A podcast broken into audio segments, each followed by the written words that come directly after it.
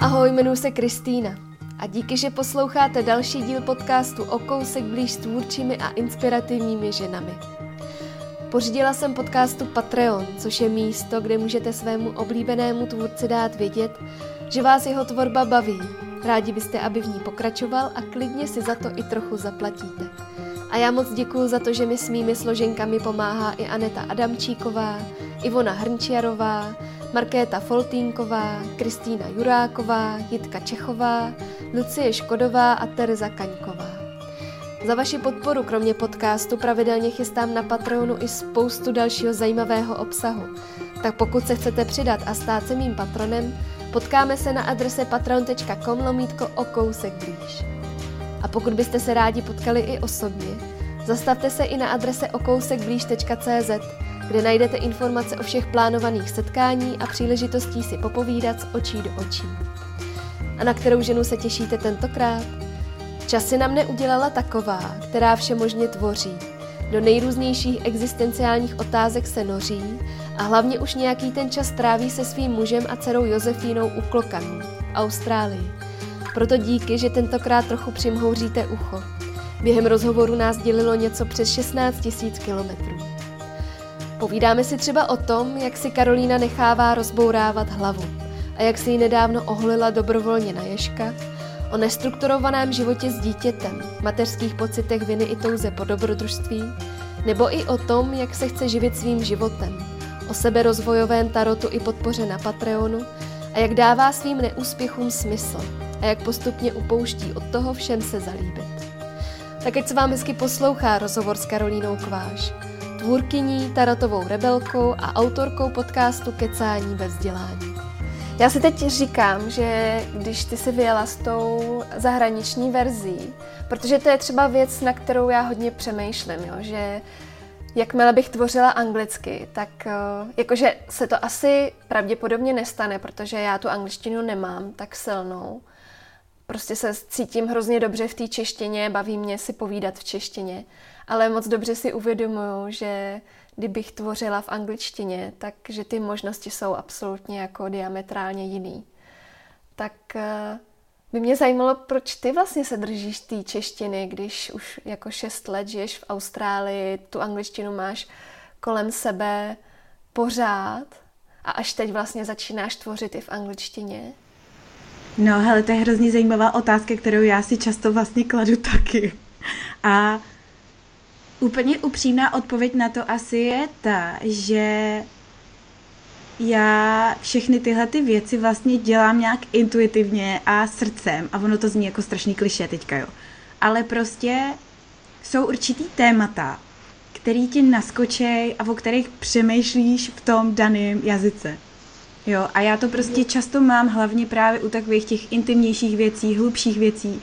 Přirozeně to mám v té češtině prostě, protože tam jsem doma, tam můžu mluvit o všech těch niancích, tam přestože se cítím normálně na každodenní bázi naprosto v pohodě s angličtinou a prostě chodím v ní už jak prostě ve svých botách, jak kdybych jí mluvila od malička, nemám tam jako žádný problém se sebevědomím, tak přesto v situacích, kdy najednou jdeš s těma lidma na dřeň, tak si tam prostě nejsiš taky jistá v kramflecích, jako v tom svém mateřském jazyce.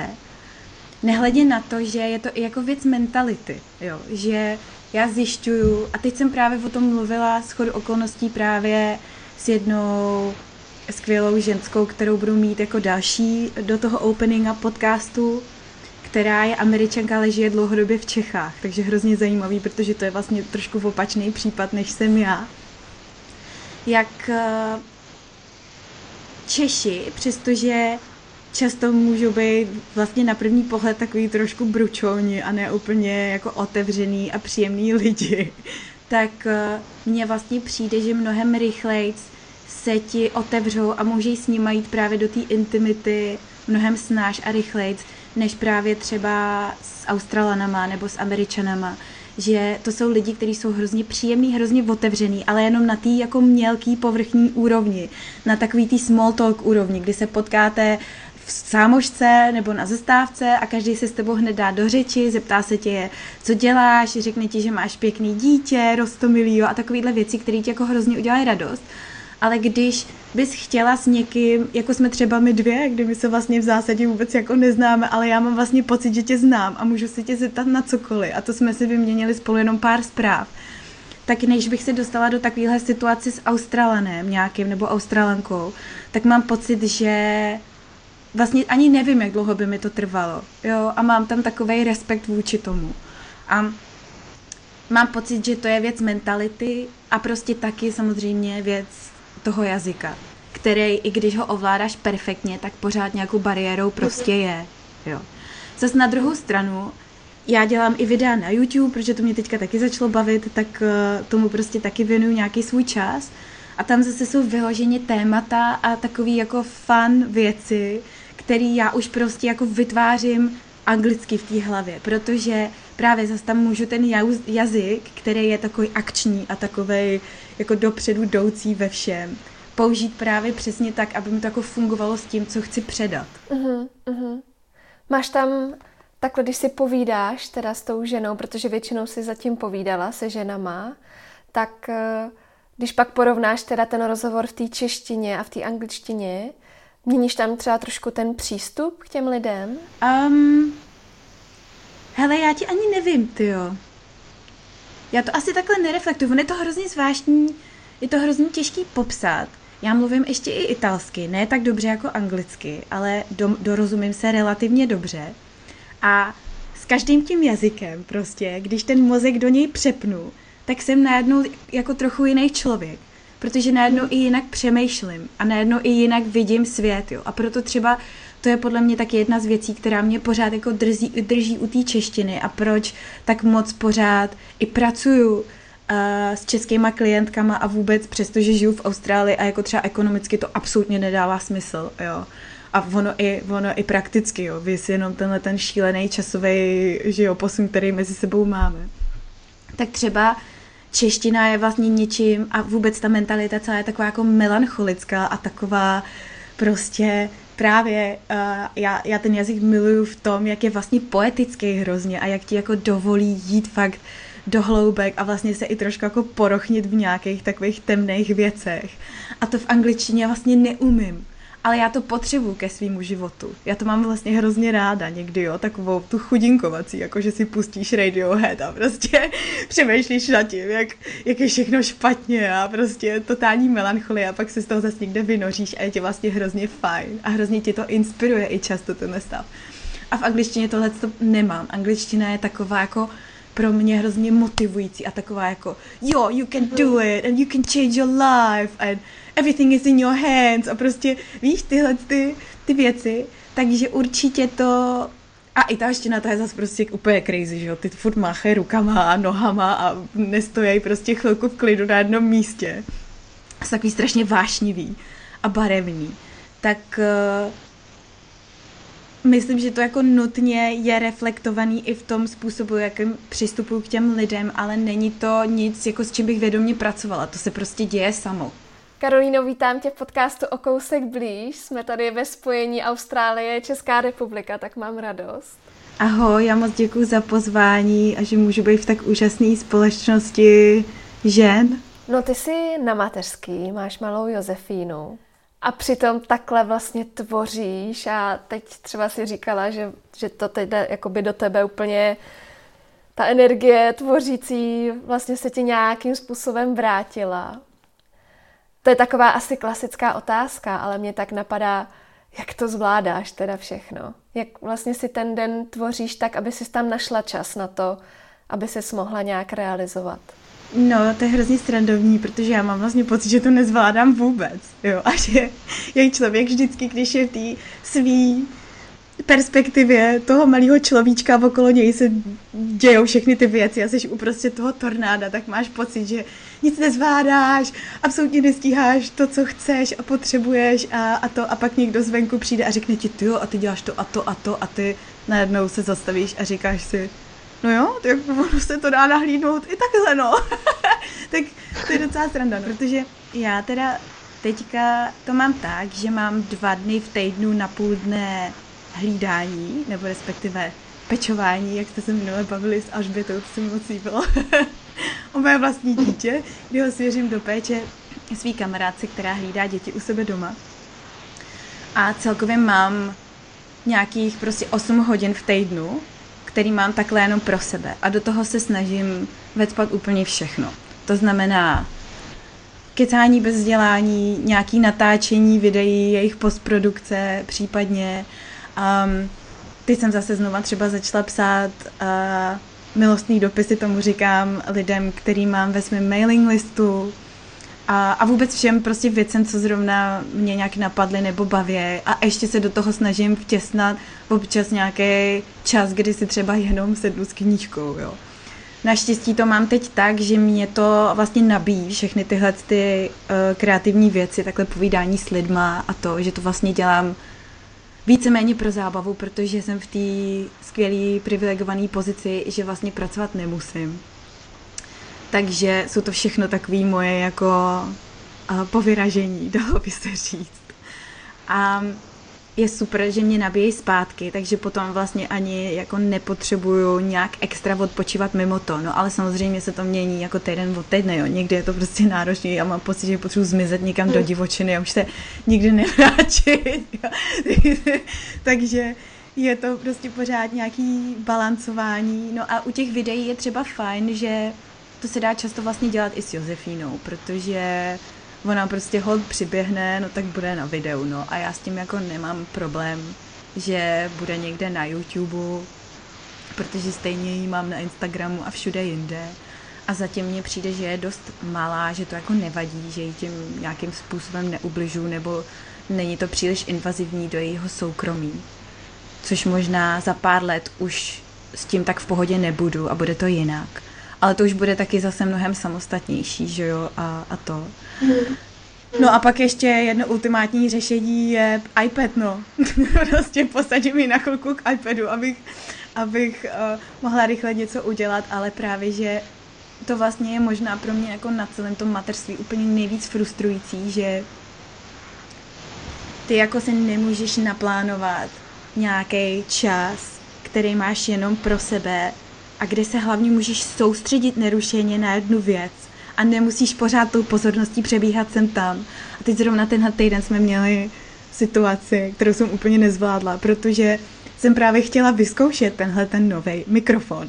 Přinesla jsem si ho domů a teď Josefína se zrovna s něčím hrála a já jsem prostě věděla, že to je otázka minuty, jo, že to zapojím, něco nahraju, poslechnu, to bude.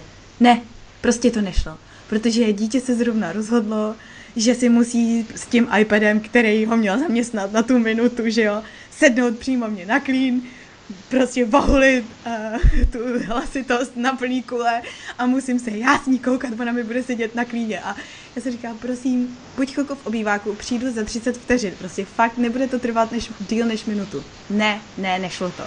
A já v tu chvíli úplně vypěním, protože mám takový to jako prostě chci jenom minutu klidu, co pak to nechápeš? No nechápe, no, prostě je dva a půl, že jo. No. Tak uh, tohle to je pro mě frustrující, že vlastně i třeba dneska jsem zrovna uh, byla Josefína u té kamarádky, tak jsem měla čas na práci a teď se jako konečně dostanu do takového toho flow, kdy mě to prostě jede. A protože někdy trvá i hrozně moc času jenom se jako přepnout do tohohle z toho modu, že jo a přestat myslet na všechny ty pračky, které jsi ještě nepověsila a prostě jídlo, který zasychá na lince a, a takové věci. A, a zrovna když jsem v tom, tak najednou koukám, že prostě musím jet vyzvednout, jo. A to je pro mě vždycky úplně, já se mi sevře celé tělo a je to pro mě strašná frustrace, že nemůžu týhat té energii, která je ve mně už jako za těch dva a půl roku na té materský úplně nabudovaná jako v papiňáku, že ji nemůžu dát prostě pořádně průchod, no. Uh-huh, uh-huh. Víš, ale mě na tom přijde jako jedna věc nesmírně sympatická, že vlastně v tom omezeném čase, který máš, tak jako stihneš ale spoustu věcí.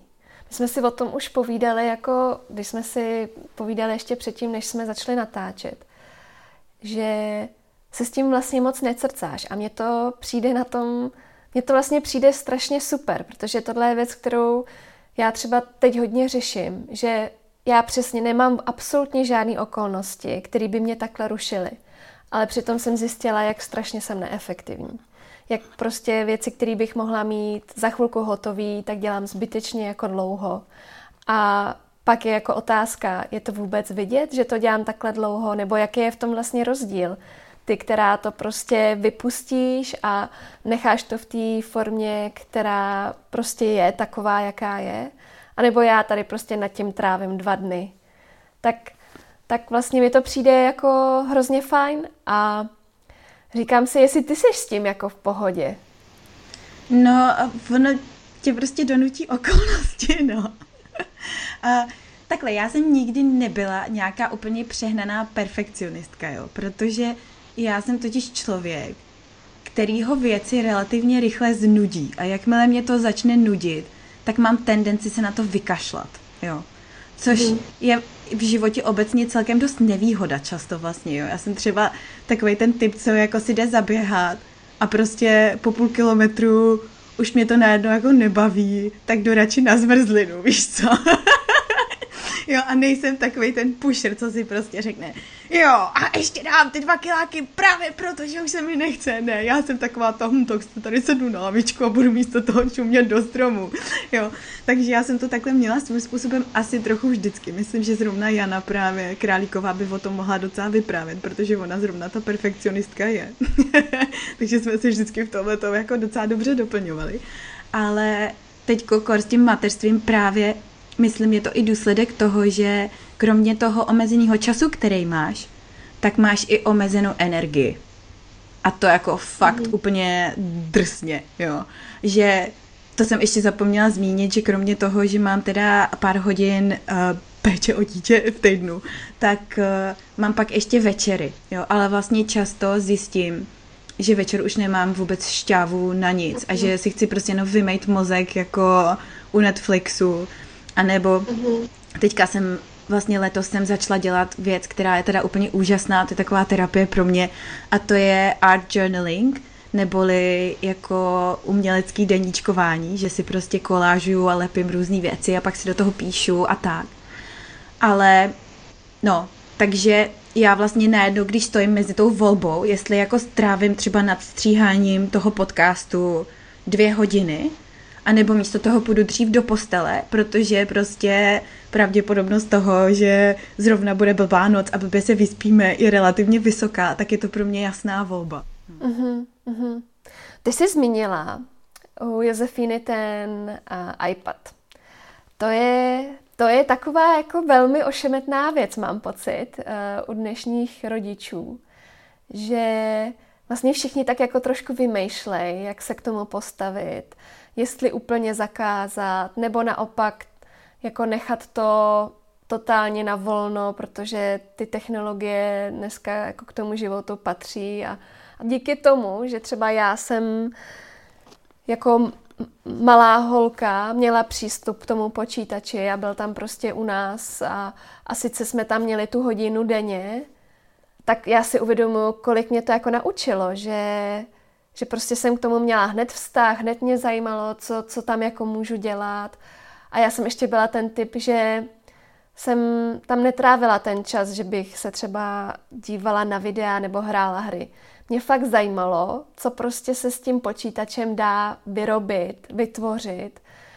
A, a teď si jako fakt uvědomuju, že mi to strašně pomohlo v tom, co dělám, protože k tomu mám prostě dobrý vztah už jako od od mala. Tak jak to teda doma máte vy? No já tady úplně mnu ručičky teďka, to je takový moje oblíbený téma tohle totiž. a, no hele, my to máme tak, že dopředu disclaimer je ten, že přestože to máme nějak nastavený a mně přijde, že to máme docela liberálně a že nám to funguje, tak to neznamená, že jako nemám žádný obavy ohledně toho, jestli to děláme dobře nebo ne, jo. Prostě a třeba zrovna teďka o víkendu, kdy to bylo v neděli, uh, chtěl vzít Josefínu David ven a ona se úplně složila, řvala tady, uh, válela se po zemi, protože nechtěla, protože se chtěla dívat dál na pohádku, že jo. A to jsou přesně okamžiky, kdy ve mně, mě začne trošku cukat koutek a mám pocit, že je všechno špatně, že jich budeme muset za pět let poslat někam na nějakou tu korejskou odvykačku. Ale a Máme to teďka tak, po nějakým takovým experimentování, že máme vlastně jediný víceméně dvě pravidla, dalo by se říct, co se týče nějakého používání tabletu u Josefíny. A první je, že ho má až odpoledne a to znamená, že jako úderem po obědě, prostě úderem 12. hodiny poledne, tak ho může mít víceméně kdykoliv chce, neomezeně a moderuje si to nějak sama. A druhý pravidlo je, že nemáme tablety a nic takového u jídla. Že prostě když se jí, tak se jí a nekouká se u toho na televizi. My ani televizi nemáme, ale máme počítače, že jo.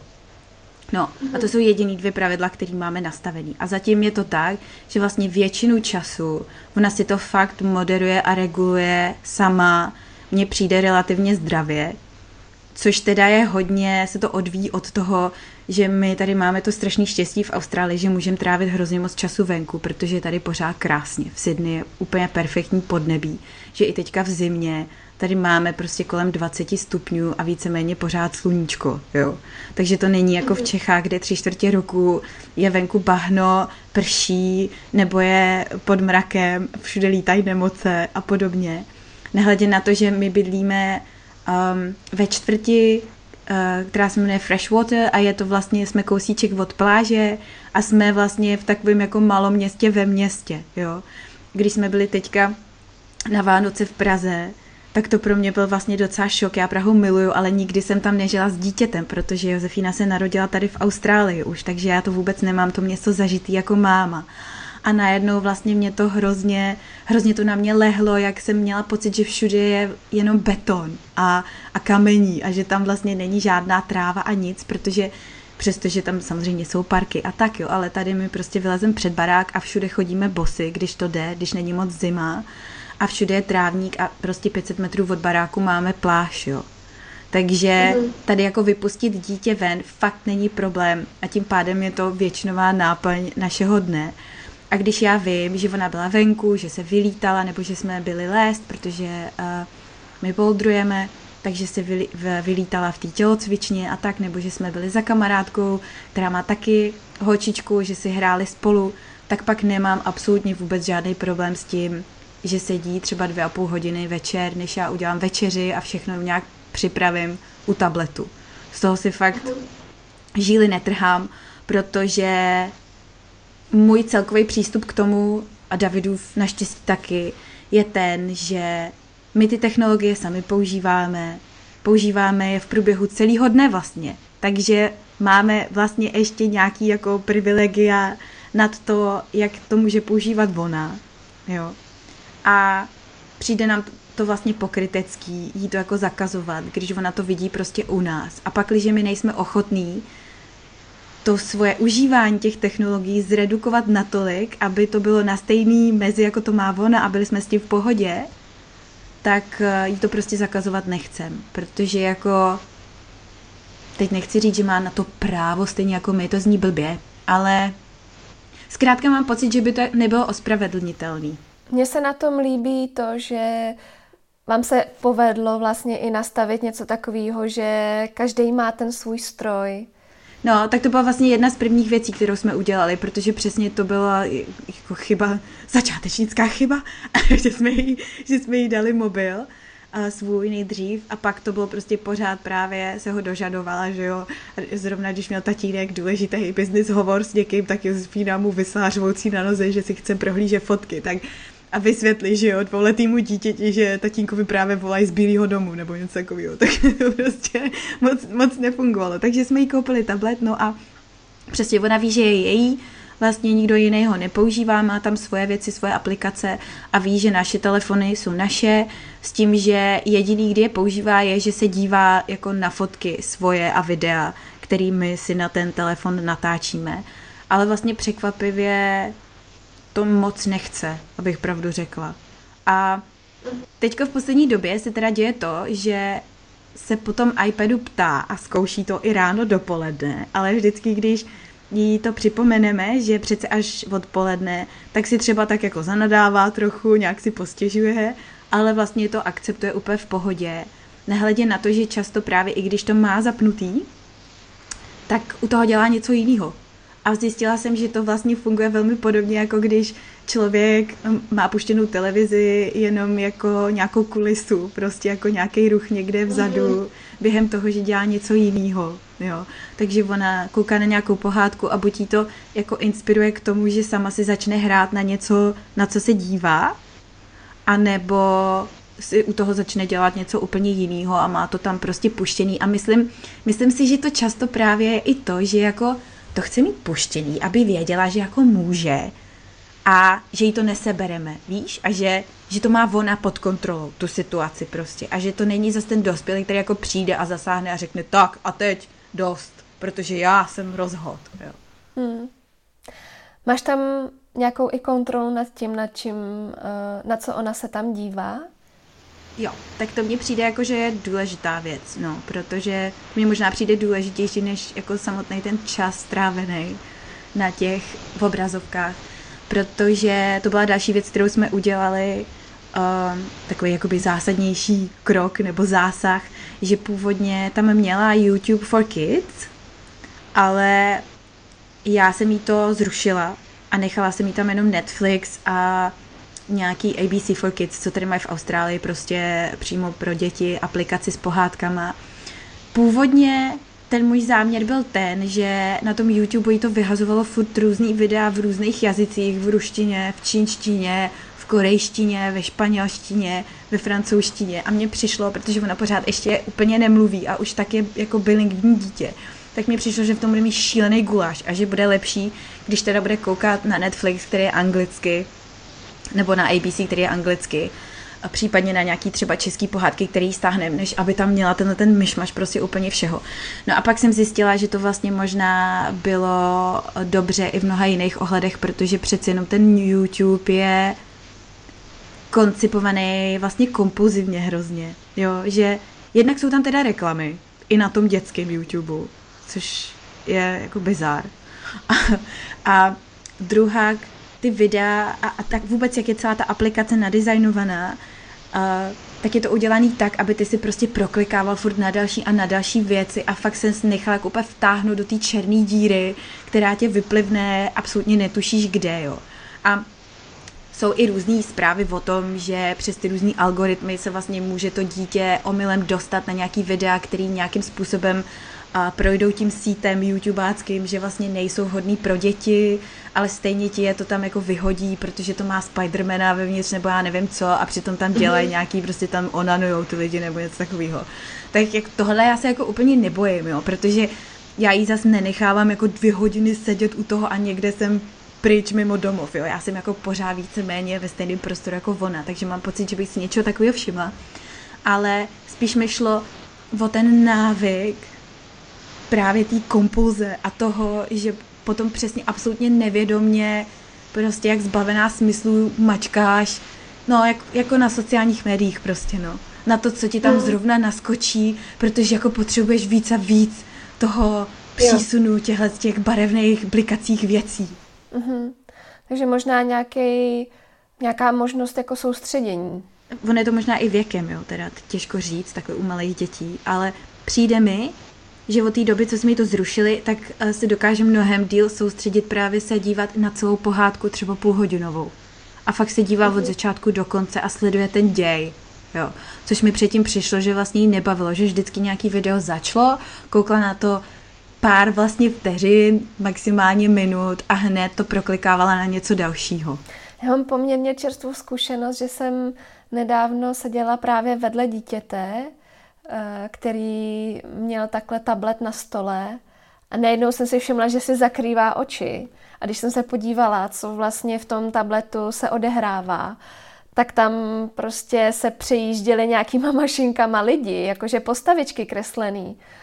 A, a evidentně jako animovaný film, ale říkala jsem si, ty to je strašný, co se mu tam jako děje, na co se kouká a ještě evidentně on se toho bál. Takže uh, jo, ten YouTube Kids, to vlastně pro mě je to úplně neproskoumaný téma, to, to vlastně si člověk vůbec jako veď nepustí. A byla jsem sama velmi překvapená, co se tam dá najít za pořad. No, no, je, je to fakt taková černá díra která tě prostě vcucne a vlastně vůbec nevíš, jako co cestou potkáš, no. A vlastně čím víc se o tom i právě hledám informace o jako i sociálních sítích obecně a o tom užívání technologií a tak i vlastně pro nás dospělí, jo. Ty děti jsou až takové vlastně potom sekundární, že vlastně nejdřív jako si to uvědomíš u sebe a pak to vlastně si uvědomíš i vůči těm dětem a začneš to aplikovat na ně. Tak uh, mě tohle to nějaká um, revize toho obsahu nebo to, že máš pod kontrolou, jaký informace konzumuješ, mi vlastně přijde mnohem důležitější, než to, jako kolik času u toho ve výsledku strávíš. Jo. Že, mm, mm. protože to je jedna z věcí, vlastně důvod, proč Josefině, Josefině nějak moc neomezujeme ten čas na tom tabletu je ten, že máme pocit, že dneska už je to prostě přirozená součást každodenního života tyhle technologie používat a že jako zakazovat jí to třeba úplně je pro mě absurdní, protože to jako kdyby někdo řekl, že mám dneska začít používat svíčky doma místo elektriky, jako jo.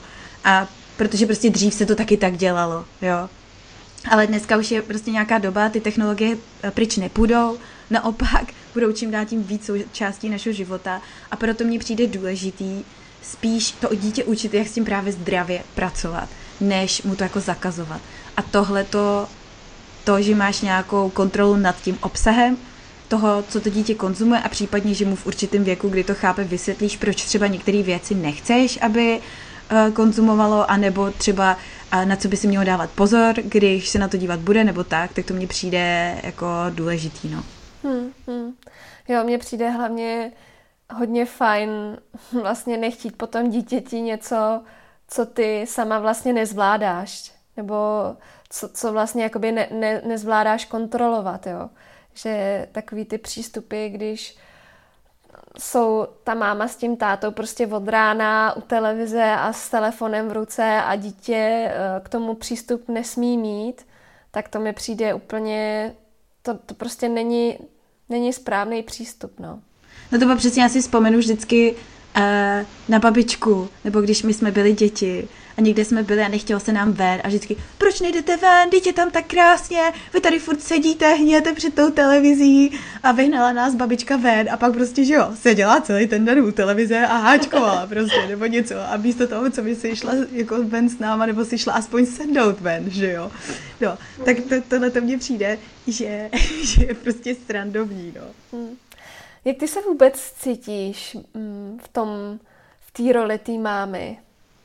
Tyjo, to je taky taková věc, kterou vlastně asi pořád si ještě osahávám a zjišťuju, že se mi to pořád hrozně mění. Já vlastně, jestli bych měla pro sebe to mateřství nějak charakterizovat, tak mi to přijde jako taková hrozná houpačka nebo horská dráha, že mám v období, uh, a relativně dlouhý jsou vždycky ty v období, kdy si jedu na takovém růžovém obláčku a jsem hrozně spokojená a vlastně mi úplně strašně moc vyhovuje právě to, že uh, je ten život vlastně nestrukturovaný jo, s tím dítětem, že žiješ vlastně strašně spontánně, že žiješ podle toho, co se prostě ten den zrovna naskytne, jak se zrovna po- probudíte, jestli je to dítě nemocný nebo zdravý, a jakou má zrovna náladu, jak, zro- jak moc tě zrovna potřebuje.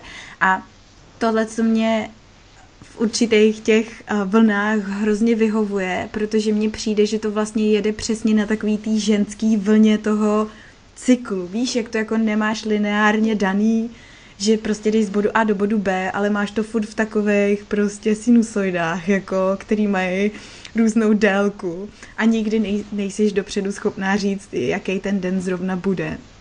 A co den? Ono se to mění z hodiny na hodinu často, že jo?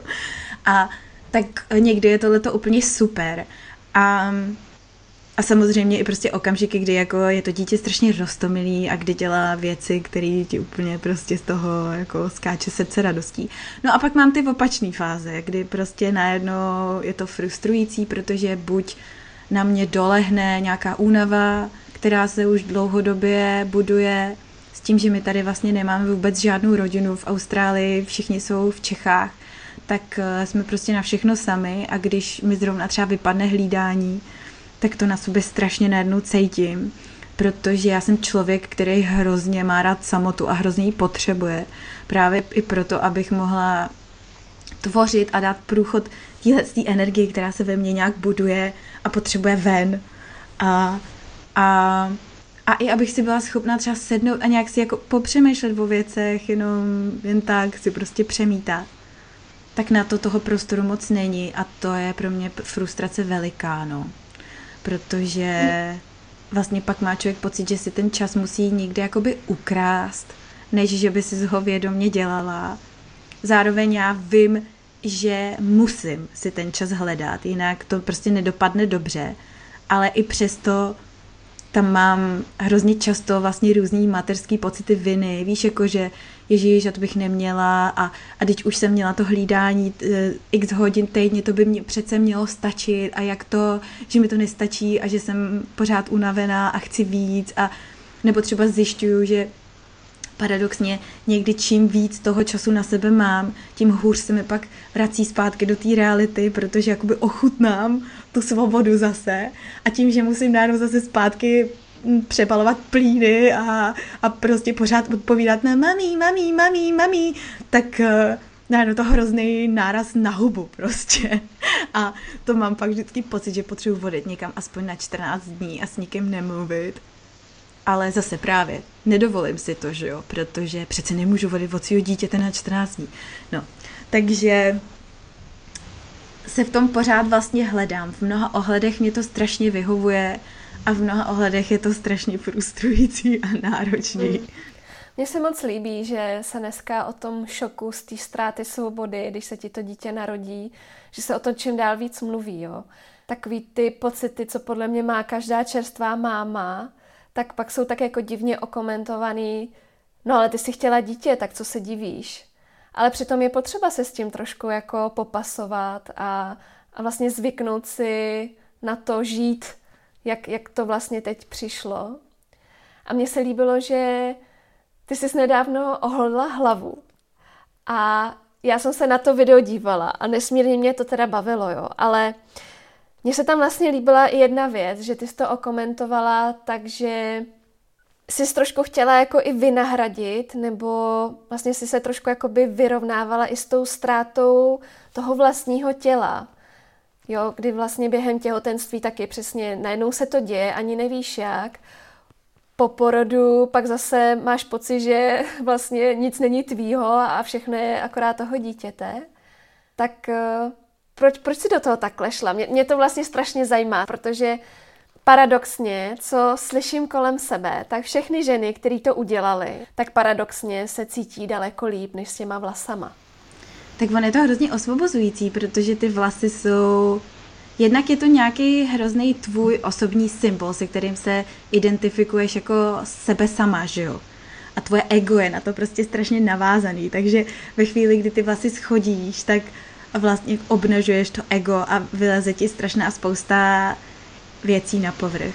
Pro mě to vlastně bylo zase taková spontánní věc, kdy, já nevím, najednou jsem se jeden den probudila, takhle, já jsem tu myšlenku nebo ten nápad měla už delší dobu, ale najednou nevím, co se stalo, jsem měla pocit, že to jako musím udělat a začala jsem prostě sjíždět všechny možné videa na YouTube, hole, který si oholili hlavu, až uh, ten pocit toho, ty urgence ve mně byl uh, natolik velký, že jsem se prostě objednala ke svý kadeřnici a um, udělala jsem to. A bylo to, myslím, taky hodně z toho důvodu, že pro mě to byla nějaká příležitost zažít si vlastně nějaký dobrodružství i v rámci toho mateřství v životě. Že mm-hmm. právě zase, že jo, seš s tím dítětem samozřejmě omezená v mnoha ohledech, právě třeba ohledně toho, na jak dlouho můžeš někam odjet, nebo jo a vlastně ti to překope i priority, jo, takže třeba já jsem teda nikdy nebyla člověk, který by třeba šel na bungee jumping nebo něco takového, ale uh, najednou prostě přemýšlíš i o těchto věcech jinak, jakože jsi opatrnější, protože a máš zodpovědnost i za někoho jiného než za sebe. No a tohle pro mě byl hrozně vlastně dostupný způsob, jakýmsi nějaký adrenalin a pocit dobrodružství uh, v tom životě dopřát. A to to teda splnilo na 100%. Já teďka dokonce přemýšlím o tom, že to udělám znova, protože mám teď ty blondětý vlasy a ono mi to odrůstá a já už si to nechci znova odbarvovat, protože to ty vlasy hrozně ničí. A teď jako stojím před dilematem, jestli to barvit na nějakou sobě podobnou barvu, přestože jsou ty vlasy ale vlastně zničený, že jo, a budu to postupně pomaličku vošmikávat, a nebo prostě, jestli to znova voholím na tu délku, kterou mám odrostlo, protože hold, no, tak stejně jsem to udělala před třema měsícema, ale zajímavý člověče je, že i když jsem to udělala před třema měsícema a vlastně jsem si to užila, tu zkušenost, tak teď znova tam mám tu rezistenci toho, ježišmarja, ale to já přece, a to zase jít na ježka, jo, je, tak to úplně nevím, jestli se mi chce. A přitom jako délka mých vlasů je teď prostě kolik, jako 7 cm, víš co, jako, že to je, že to prostě není, nemám háro až pod zadek, že jo. Takový pocit odvážnosti, ne, se s tím trošku pojí, vlastně vzít ten holící strojek a, a voholit se. Tak ono, že jo, ono to hrozně i hraje s tou ženskostí, že jo, a to, jak jsi právě podle mě jako v pohodě ve vlastním těle, protože ty vlasy strašnou spoustu věcí zakryjou, jednak v obličeji, druhak i třeba opticky jako u zbytku těla. Já jsem třeba měla hrozný strach, protože já mám pocit, že mám jako širokou pánev a velký zadek a tlustý stehna, že jo, mm, prostě často takhle mám. Tak jsem měla pocit, že tu hlavu budu mít jak tenisák a prostě ten zadek udělá jako poing, no optický, víš, a bude prostě jako třímetrově vypadat. Což tak samozřejmě nakonec nebylo vůbec, ale bylo hrozně zajímavý, že měla jsem takový dvě fáze. Ta první nadšená fáze byla, že mě to hrozně bavilo, strašně se mi to líbilo, přišlo mi to vlastně právě paradoxně hrozně ženský, ty, ten ježek. A pak jsem najednou měla takovou krizičku, kdy jsem si přišla jako kluk a najednou úplně jsem se sobě vůbec právě nelíbila a zjistila jsem, že používám najednou mnohem víc malovátek. Já se normálně nemaluju vůbec, protože ani jako, že jo, jsem na mateřský, to nepotřebuji. ale jsem na to líná hlavně. A najednou jsem měla tendenci si jako dělat uh, linky, takový ty kočičí na oči, abych jako zdůraznila ty svoje ženský uh, rysy prostě. Já teda za sebe musím říct, že když jde po ulici proti mně žena právě třeba, co má vlasy na ježka nebo úplně jako na, na kraťonko, tak uh, já si vždycky všimnu. A je to možná i kvůli tomu, že prostě vyzařuje, ty jsi to hezky popsala, takový, taková ta žensko s názorem, že jako víš, kdo seš, proč to třeba udělala, nebo jo, takový, takový ten pocit, že je s tím úplně srovnaná a ještě to jako hrdě, hrdě nese. Jo, no, a on, je, on, on je, to, jako je to takový zvláštní pocit svobody, protože se odpoutáš jednak od svých nějakých strachů, jak budeš vypadat a co to s tebou udělá a že to bude strašný a tak. Pak se odpoutáš od nějakých společenských a kulturních konvencí, které říkají, to mimochodem je vtipný, to jsem, jsem měla komentář pod tím svým videem od nějaký paní, která mi tam sdílela článek o tom, jak ženy by si nikdy neměly stříhat vlasy, natočit dohola, protože vlasy jsou to, kde držíš svoji energii, ne? Tak, tak a psala mi tam něco jako, že že doufá, že mi to brzo naroste. tak, tak to mě, to mě rozesmálo, protože právě já jsem měla pocit jako nějaký energie uh, velmi, velmi vysoký. Takže odhazuješ všechny tyhle ty stereotypy toho, jako že ženská má mít dlouhý vlasy, že jo, protože jinak seš buď lesba, nebo seš divná, nebo já nevím co. No a, a pak je to i fyzicky fakt osvobozující, protože najednou máš tu hlavu lehčí, najednou na ní všechno cítíš, vítr, když si méš hlavu, tak je to úžasný, že tu vodu prostě cítíš hned a najednou je to všechno citlivější. Hmm. Já teda mám jeden zážitek, co se týče vlasů a vlastně jsem si to i díky tobě právě uvědomila, že já to mám takhle podobně trošku s barvením a zjistila jsem nedávno, že když já jsem si začala barvit vlasy, tak to bylo přesně v době, když jsem vlastně chtěla být úplně někdo jiný.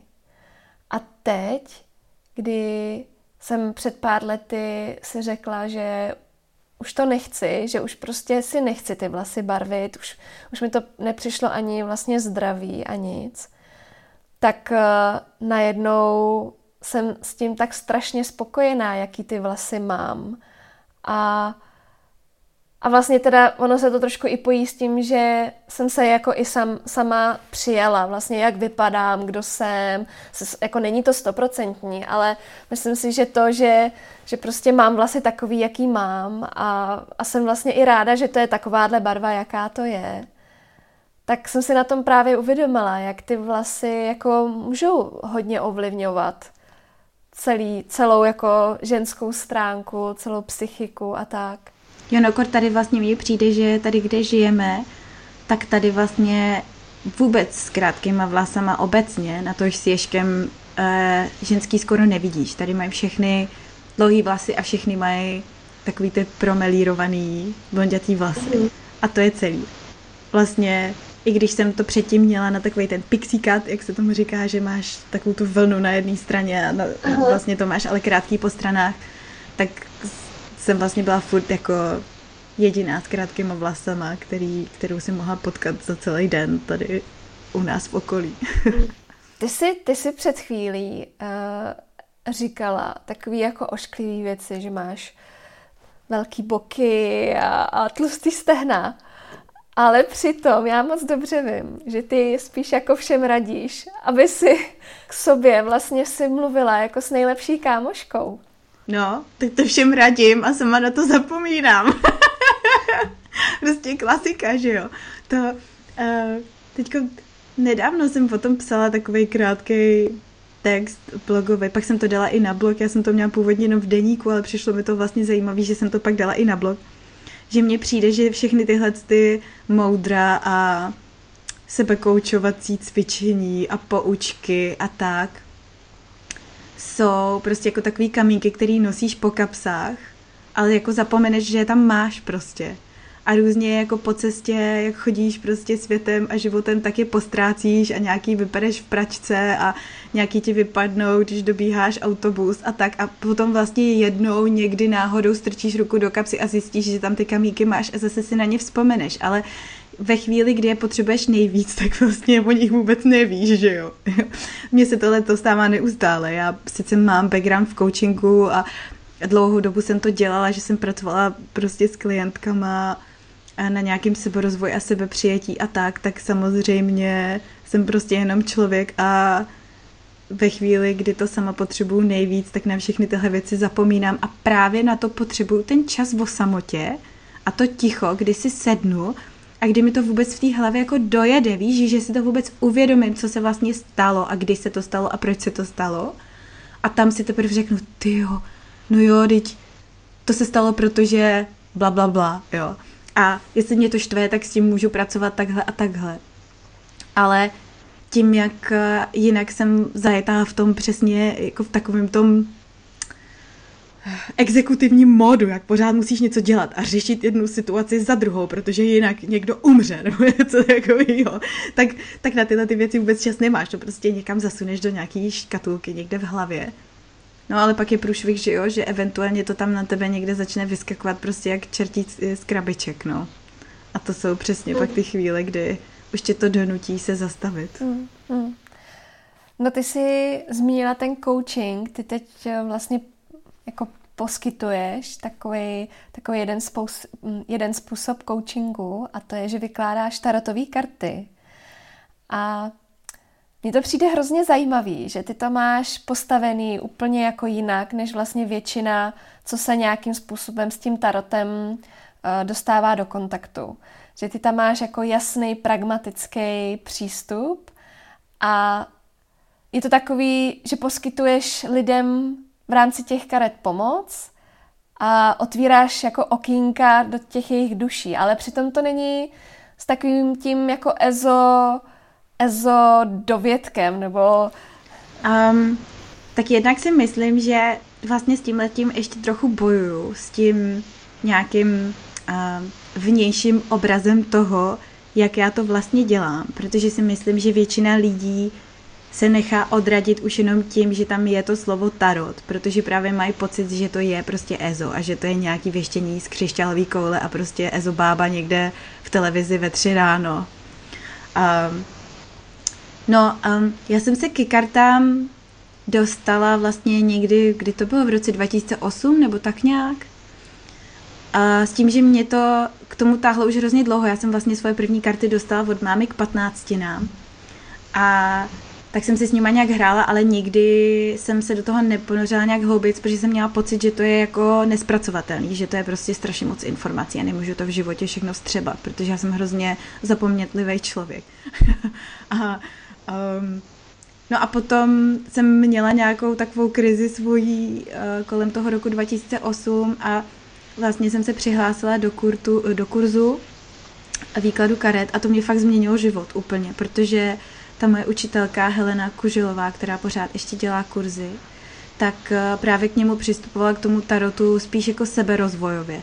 A že to je právě nástroj ne k tomu, jak věštit budoucnost, protože to ti absolutně k ničemu není. To ti vůbec nic nedá. To ti akorát ještě víc vyděsí, než jak už vyděsená, vyděšená nebo nejistá ve svém životě seš. A že jediný, nad čím ty máš kontrolu, je přítomnost a taky tvoje vlastní věci. To znamená ne, že řešíš, jestli Pepík tě miluje nebo Honzík tě miluje a co musí udělat Pepa, aby měl pocit, že ty seš nejlepší na světě. E, to jsou prostě věci, které jako jsou absolutně mimo tvoji kontrolu, takže ty se musíš soustředit jenom na to, jak ty prožíváš věci, jak je ty cítíš a co s tím případně můžeš udělat, aby to bylo jinak. No a to mě vlastně změnilo život, protože to mě dostalo vůbec jako ke spiritualitě v rámci seberozvoje, právě ne k takový tý ezo a, a tam to všechno začalo, no. A potom vlastně jsem se dostala ke coachingu, taky relativně náhodou. Ten jsem si vystudovala tři roky vlastně dálkově, takže to bylo taky docela extenzivní, tříletý studium. A když jsem to ale chvíli dělala, tak jsem zjistila, uh, že je to na mě takový moc... Um, teď to bude znít blbě, jo, když řeknu mužský, to je takový taky takový kliše, ale myslím to v tom slova smyslu, že ten coaching je takový hrozně nalinkovaný, orientovaný na cíl, na to, jak se za tím cílem dostaneš a máš přesně krok, raz, dva, tři, čtyři, pět. A mě to prostě nesedlo nějak intuitivně, jo. Mě vlastně baví a vždycky mě bavilo pracovat víc s emocema lidí a s tím, jak se cejtějí a jak prožívají věci a kam je to nějak přirozeně táhne a proč to tak je, než uh, že si, jo, jako určování cílu je určitě důležitý, ale ne takovým tím business jako exekutivním smysl stylem, jo. No a vlastně to mě nějak přirozeně přivedlo zpátky k těm kartám a k tomu, že jsem tyhle dvě věci spojila dohromady, protože ty karty právě já používám takhle intuitivně a seberozvojově jako nějaký nástroj, který ti pomůže skrz ty obrázky, na který koukáš a vylezou ti nějaký asociace, tak se můžeš napojit na to, co někde na nějaký nevědomý úrovni nějak cítíš a ty obrázky ti to vlastně pomůžou pojmenovat, jo, protože ty to často neumíš dát doslov ani, že jo. Nebo přesně, ne, nedáš si ten čas, nebo nemůžeš si ani udělat ten čas na to si sednout, zastavit se a nějak nad tím popřemýšlet. A jakmile se to snažíš uchopit racionálně, tak vlastně často si to i vypneš, tyhle ty informace, které se snaží nějak probovat nahoru. A tím, že používáš svým způsobem nějakou arteterapii, dalo by se říct, nebo pracuješ s obrázkama, tak ti to automaticky vylejzá na povrch, protože ty si přirozeně s těma obrázkama začneš asociovat nějaké věci, začneš, začnou se ti vybavovat vzpomínky, situace, ani nevíš proč, ale já věřím, že tyhle ty věci nebublají nahoru náhodně. Že to má nějaký význam v kontextu té situace, kterou prostě řešíš. Mm-hmm. No a ve chvíli, kdy tohleto jako dokážeš skrz ty karty odkrýt, tak pak můžeš právě přijít s tím, OK, tak co teda s tím? Tím jako praktickým, racionálním přístupem, aby to zase právě neskončilo, ale u toho, že někomu řekneš jako, no musíš mít ráda sebe sama a ten člověk pak odejde a vlastně absolutně neví, co má dělat a je jako ještě víc v než byl předtím, protože, protože akorát odejde s tím, že teda nemá sám sebe rád a OK, no. A teď co? mm, mm. Na tebe se většinou teda obrací ženy, viď? Je tam nějaký téma, který se vlastně velmi často opakuje a který třeba i tobě samotný pomáhá k tomu se jakoby nad tím zamýšlet a, a pracovat s tím? Hmm. Hele, já myslím, že téma, který je společný vlastně, dalo by se, nebojím se říct fakt všem těm sezením, je to, že většinou ty klientky vědí, co mají dělat, ale potřebují ještě nějaký potvrzení zvenčí, že to cítí správně. Mm. Protože si prostě nedůvěřujeme nikdo natolik, aby jsme to rozhodnutí, který často se zdá iracionální ještě navíc e, pro okolí a i nám samotným, tak aby jsme ho prostě udělali v uvozovkách jenom proto, že my máme pocit, že je to pro nás správný. Takže uh, naprostá většina lidí si přichází pro uznání vlastně. A pro nějaký potvrzení toho, že tak, jak já to cítím, jak, tak, jak já to potřebuju, je pro mě správně. Ty vlastně v rámci toho uh, tarotového poradenství nebo vykládání karet, tak uh, je to vlastně i jedna z odměn na Patreonu. Tak uh, vlastně se tě chci zeptat, jak jsi s tím spokojená a jestli ti to vlastně dává smysl, tahle ta celá síť jako podpory, podpora tvůrcům. No úplně nejvíc, proto jsem to vlastně vykopla, tenhle ten projekt, nebo jak to nazvat.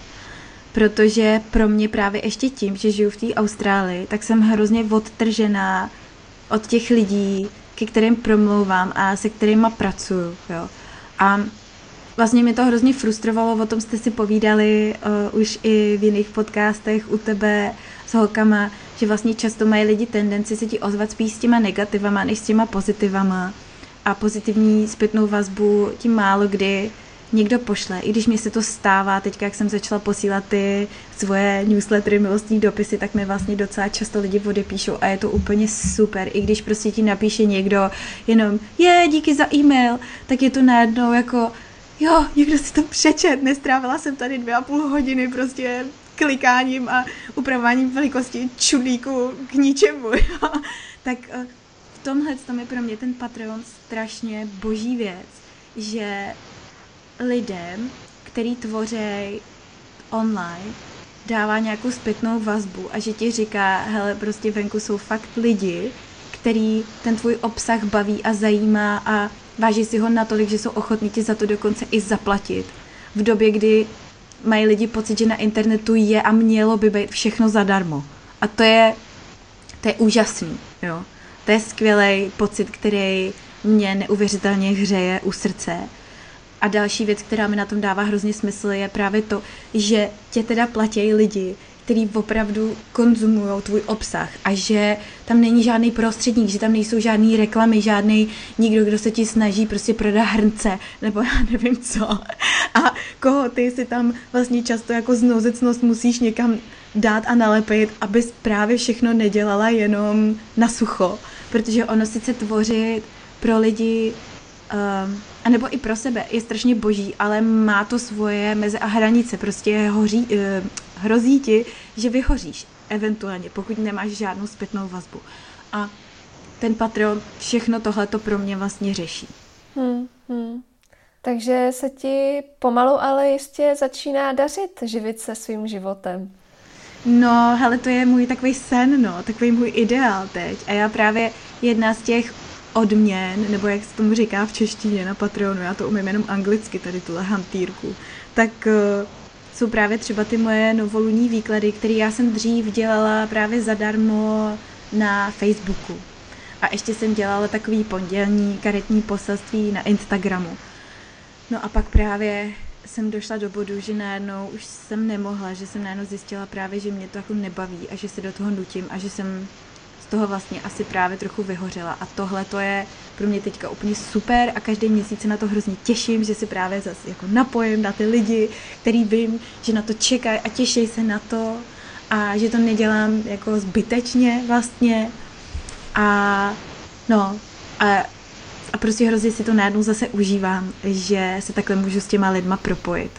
To je právě věc, která je taková hodně zvláštní, že dneska jsou takový tendence výchovný vlastně ty děti jako nemotivovat vnějším způsobem. Já tomu jako rozumím. Já, já sama vlastně jsem vyrostla, že přesně uh, jsem potřebovala ty jedničky a furt dokola a ta vnitřní motivace třeba v mém případě jako byla úplně pořbená a až vlastně teď třeba e, jako jí znova se snažím nějak jako najít a, a hledat, co teda jako můžu dělat, abych tam tu vnitřní motivaci jako měla velmi silnou a právě nepotřebovala tolik ty vnější.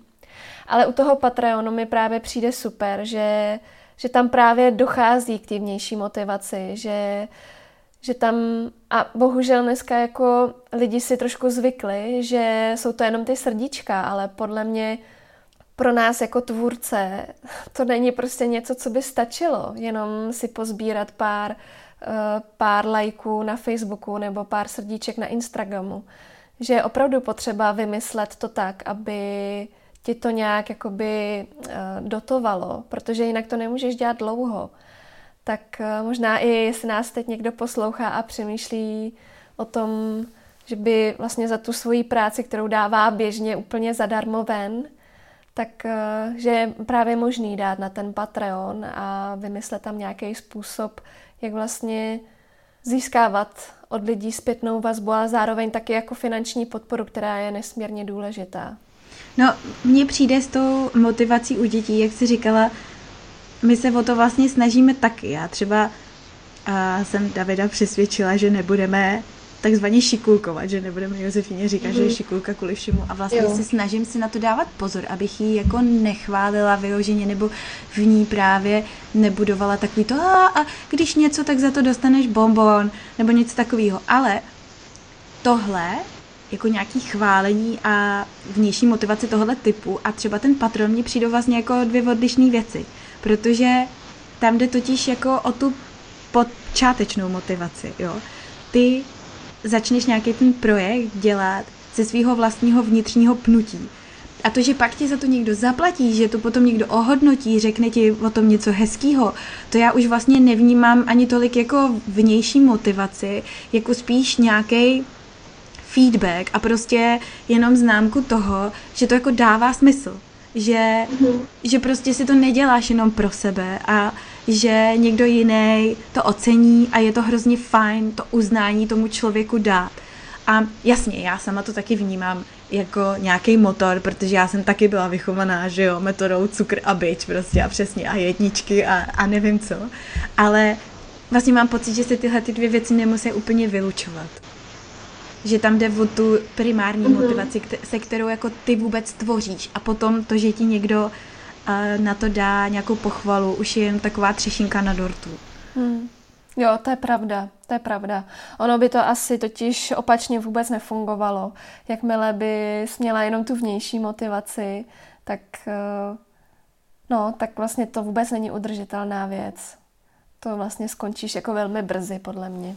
Tam jde totiž o to, že jo, aby ti ta věc dávala smysl. Jako o tom, tam je ten rozdíl mezi tou vnější a vnitřní motivací, že když máš tu vnitřní, tak ty věci děláš proto, že ti dávají smysl. A když máš tu vnější, tak se snažíš ten mys, smysl teprve dosadit do té dané věci, aby ano. to ten člověk vůbec začal dělat, že jo? Ano, ano. Hledáš ho někde, kde vůbec vlastně není. Mně se ještě ohledně toho smyslu strašně líbí, že ty dáváš i svým neúspěchům smysl. A že díky tomu vlastně pak neexistují ta dobrá i ta špatná rozhodnutí. Což třeba s Káťou Valuchovou ve třetím nebo čtvrtém díle jsme si už o tom povídali, že vlastně všechno negativní, co se tím může stát, tak vlastně nakonec může být jako velmi pozitivní. Ale mně se třeba u té tvý filozofie líbí to, že ty vlastně nepotřebuješ ale ani ty dobrý, nebo že, že vlastně tam jakoby není pak rozdíl, že prostě jsou to jenom rozhodnutí. No, no tak to je filozofie, no. to se jsme u toho. To je filozofie, která je super a kterou si snažím připomínat. Nicméně moje realita je úplně normální lidská realita, kdy pokaždé, když se mi něco nepovede, tak se zhroutím a pokaždé, když se mi něco povede, tak prostě jsem strašně šťastná, jo. Takže Mm, to jsou právě takové věci, já teďka, mně přijde, že se vlastně vracím zpátky od všech těchto těch mouder, který um, jsou určitě strašně pravdiví a, a pořád za nima stojím, ale přijde mi, že jsou často vlastně neslučitelný jako s normálním životem. Že pokud nejseš nějaký fakt buddhistický mnich někde v totálním zenu a i ten je určitě zmítaný nějakýma vnitřníma démonama, proto tam sedí, že jo, někde v tom lotosovém květu.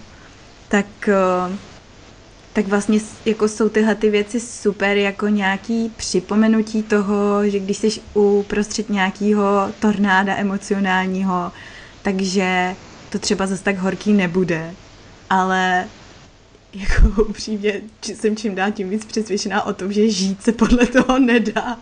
že, potom, že potom tím na sebe naopak člověk klade obrovský tlak na to, aby byl dokonalý a perfektní a měl furt všechno na salámu a to prostě nejde. To vlastně hmm. je hrozně nesebelásky plný tohleto po sobě chtít, jo. Hmm.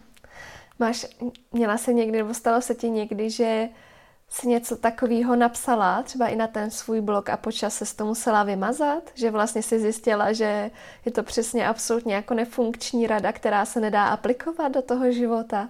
Hele, nevím o ničem, co bych smazala. Třeba teďka, jak si tohle to připomněla, tak já už si ani vůbec nepamatuju, kdy jsem to kde napsala a přijde mi jako, že to musí být už hrozně starý, ale jo. Že právě třeba dneska už mám pocit, bych takovou věc neřekla.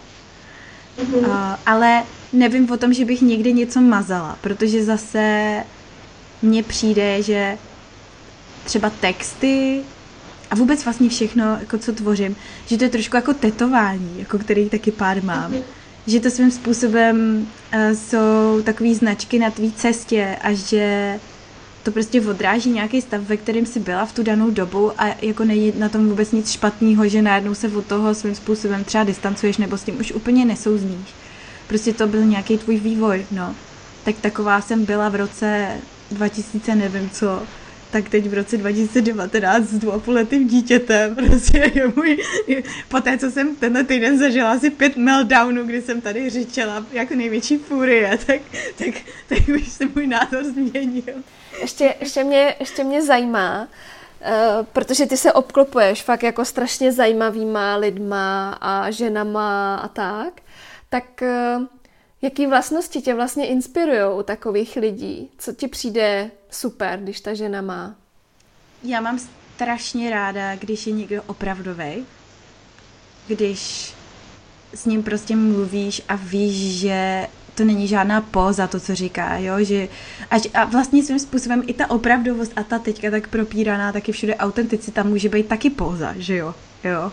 Vlastně mi přijde, že to je teďka právě spíš častější než, než ten opak, že každý chce být strašně opravdový a tak sdílí, já nevím, různý trápení ze svého života, ale vlastně z toho jako cítíš, že uh, nevím, něco tam, něco tam v tom trošku skřípe.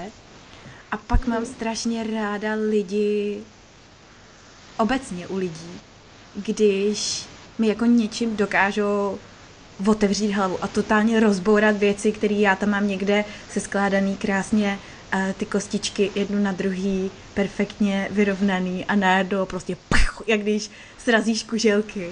Tak to se mi třeba stalo letos s Urzou. Nevím, jestli znáš Martina Urzu, který mluví o anarchokapitalismu, tak to jsem vlastně jako zhltla všechny jeho přednášky, co měl v paralelní polis a úplně ah, miluju ten pocit toho, jak prostě někdo najednou přemýšlí úplně totálně out of box a i když s ním třeba jako nesouhlasíš ve všem, anebo vůbec, tak ti ten člověk najednou otevře úplně jiný dimenze v hlavě prostě a rozšíří se ti zase svět o strašně moc. To je taková otázka, kterou já pokládám poměrně často, nebo asi zase začne, asi to bude takový, taková jako signature otázka tohohle podcastu. Tak eh, by mě zajímalo, čeho si na sobě nejvíc ceníš. Hele, asi sebereflexe. To zní teď tak jako hrozně sebestředně, ale uh, já mám pocit, že jsem člověk, který docela dokáže zpětně nahlídnout svoje chování a i ho celkem objektivně zhodnotit a třeba ho skritizovat a omluvit se za něj. Um, někdy mě to trvá dlouho, ale umím to prostě a umím o tom i mluvit potom. Jakože jsem schopná prostě přijít a říct, hele, jo, tohle jsem fakt posrala, to se prostě chovala fakt úplně debilně a bylo to proto, že to a to a to. A umím si sama v sobě právě zanalizovat to, proč jako jsem se chovala nějak, jak jsem se chovala. A to je pro mě hrozně důležité. Já furt zjišťuju, proč se věci dějou tak, jak se dějou. A ve chvíli, kdy se mi to povede tohleto rozklíčovat, tak to najednou umím pustit a umím to říct a přijmout jako úplně se vším všudy. Hmm. A za to jsem teda fakt ráda. Hmm, hmm. Ta otázka, proč to je, ta vlastně strašně může jakoby spoustu, eh, spoustu věcí rozklíčovat přesně, jak si říkala. I takový ty věci, které děláme a ani nevíme, jako, že je děláme, nebo že si to ani jako neuvědomujeme. Prostě je to totální, totální automatismus. To se mi taky vlastně líbilo, že jako zastavit se a, a jenom si tak jako na to odpovědět, proč já to vlastně teď dělám. Jak to by se daří tahle otázka aplikovat? No, tak zase se to odvíjí od toho, jak moc mám na sebe času, no. Jo, takže ty fakt potřebuješ čas na tyhle... Já si to vůbec nedokážu totiž představit, jakože by člověk neměl vlastně čas vůbec se nad sebou ani jako zamýšlet během toho dne. Já myslím, že to je právě úskalí úplně všeho. A teďka si to právě uvědomuju čím dál tím víc jako máma, že mně právě přijde, že i třeba lidi, kteří jsou svým způsobem nějak zaseklí v takovém tom křečkovském kolečku a ne, nedokážu nebo nemůžou z něj vyskočit, tak je to proto, že jsou právě zaseklí v tom křečkovském kolečku a nemáš tam nikde prostor přestat běhat. A prostě jenom si sednout, kecnout si na zadek a na chvilku jenom jako jo, prostě vlastně chytit dech. A já jsem tomu dřív právě úplně nerozuměla, protože jsem byla taky v pozici, kdy vlastně jsem vždycky jako měla na sebe hodně času a až teďka to začínám chápat a že, že ten čas si musíš prostě fakt vědomě tvořit a hrozně jsem si to uvědomila právě letos, protože někdy v Dubnu jsem si dopřála a dovolila to, že jsem odjela na dva dny právě od Davida s Josefínou na takový malý self-retreat, tady kousek do Airbnb, kde jsem byla sama dva dny a právě jsem si jenom deníčkovala a psala a četla knížky a najednou to ze mě lítalo prostě úplně všemi směry a popsala jsem prostě snad dva bloky věcma a nestačila jsem se právě divit, co tam všechno je a hroznou spoustu věcí jsem si uvědomila právě, jo. A předtím, a hrozně jsem se uvolnila a strašně se mi ulevilo. A předtím jsem to v sobě právě zase dusila a tak se to tak jen hromadilo. Takže uh, teď se právě snažím si tenhle ten čas vědomě dělat aspoň teda po těch večerech občas a vlastně tyhle ty svoje proč reflektuju skrz to deníčkování. Že si mm-hmm. paradoxně to nemusí být ani daný doslov často. Já si prostě sednu a začnu třeba kolážovat, prostě lepím různé věci jednu na druhou, připravuju si stránky do toho deníčku pro nějaký budoucí texty a tak. Vlastně jsem zjistila, že teď mě baví mnohem víc tohleto připravování si těch stránek, než to samotné psaní. A u toho mám vlastně najednou prostor, jak jsou ty ruce zaměstnaný. A tak u toho mám najednou prostor, že se mi do té hlavy začnou lejt tyhle ty různé věci a teorie, proč nějaké věci jsou a tak. A potom ještě další místo, kde mě tyhle věci naskakují, jsou z nějakého důvodu ve sprše. jo, tam, tam to má podle mě spoustu lidí. To už jsem slyšela několikrát, že, že v té sprše se dobře přemýšlí a, a i tam jako vznikají různý nápady v hlavě zajímavý. No ty odpovědi na ty otázky proč, to je takový, že člověk pak zjistí, co, co je to, to jeho. Vlastně za, za čím si jakoby může jít a, a v čem se cítí dobře. Tak jak vypadá teď aktuálně tvoje, tvoje, tvoje? Ty jo, no. to, je, to je taky věc, která mám pocit, že se mění den ode dne teda. Ale no momentálně je to asi právě tvoření všeho druhu. Mně vlastně přijde, že já teďka se pomalu směřuju s tím, že jsem člověk, který ho baví úplně všechno a nic ne pořádně. A prostě milenial klasický, no. a vždycky předtím jsem měla pocit, že to je špatně, že musím dělat nějakou věc právě s plným nasazením a věnovat se tomu, aby v tom konzistentní a tak. A vlastně teď teprve skoro ve svých 33 si jako dovoluju a zase jo, možná potřeba zdůraznit, že já mám ten luxus, že si to fakt můžu dovolit, že nemusím jít zpátky do práce, jo.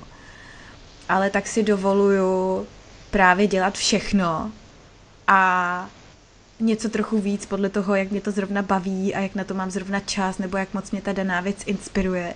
Takže teďka právě mám přednatočených hrozně moc rozhovorů do kecání, mám jich spoustu domluvených dopředu a vyskakují na mě zajímaví lidi ze všech stran.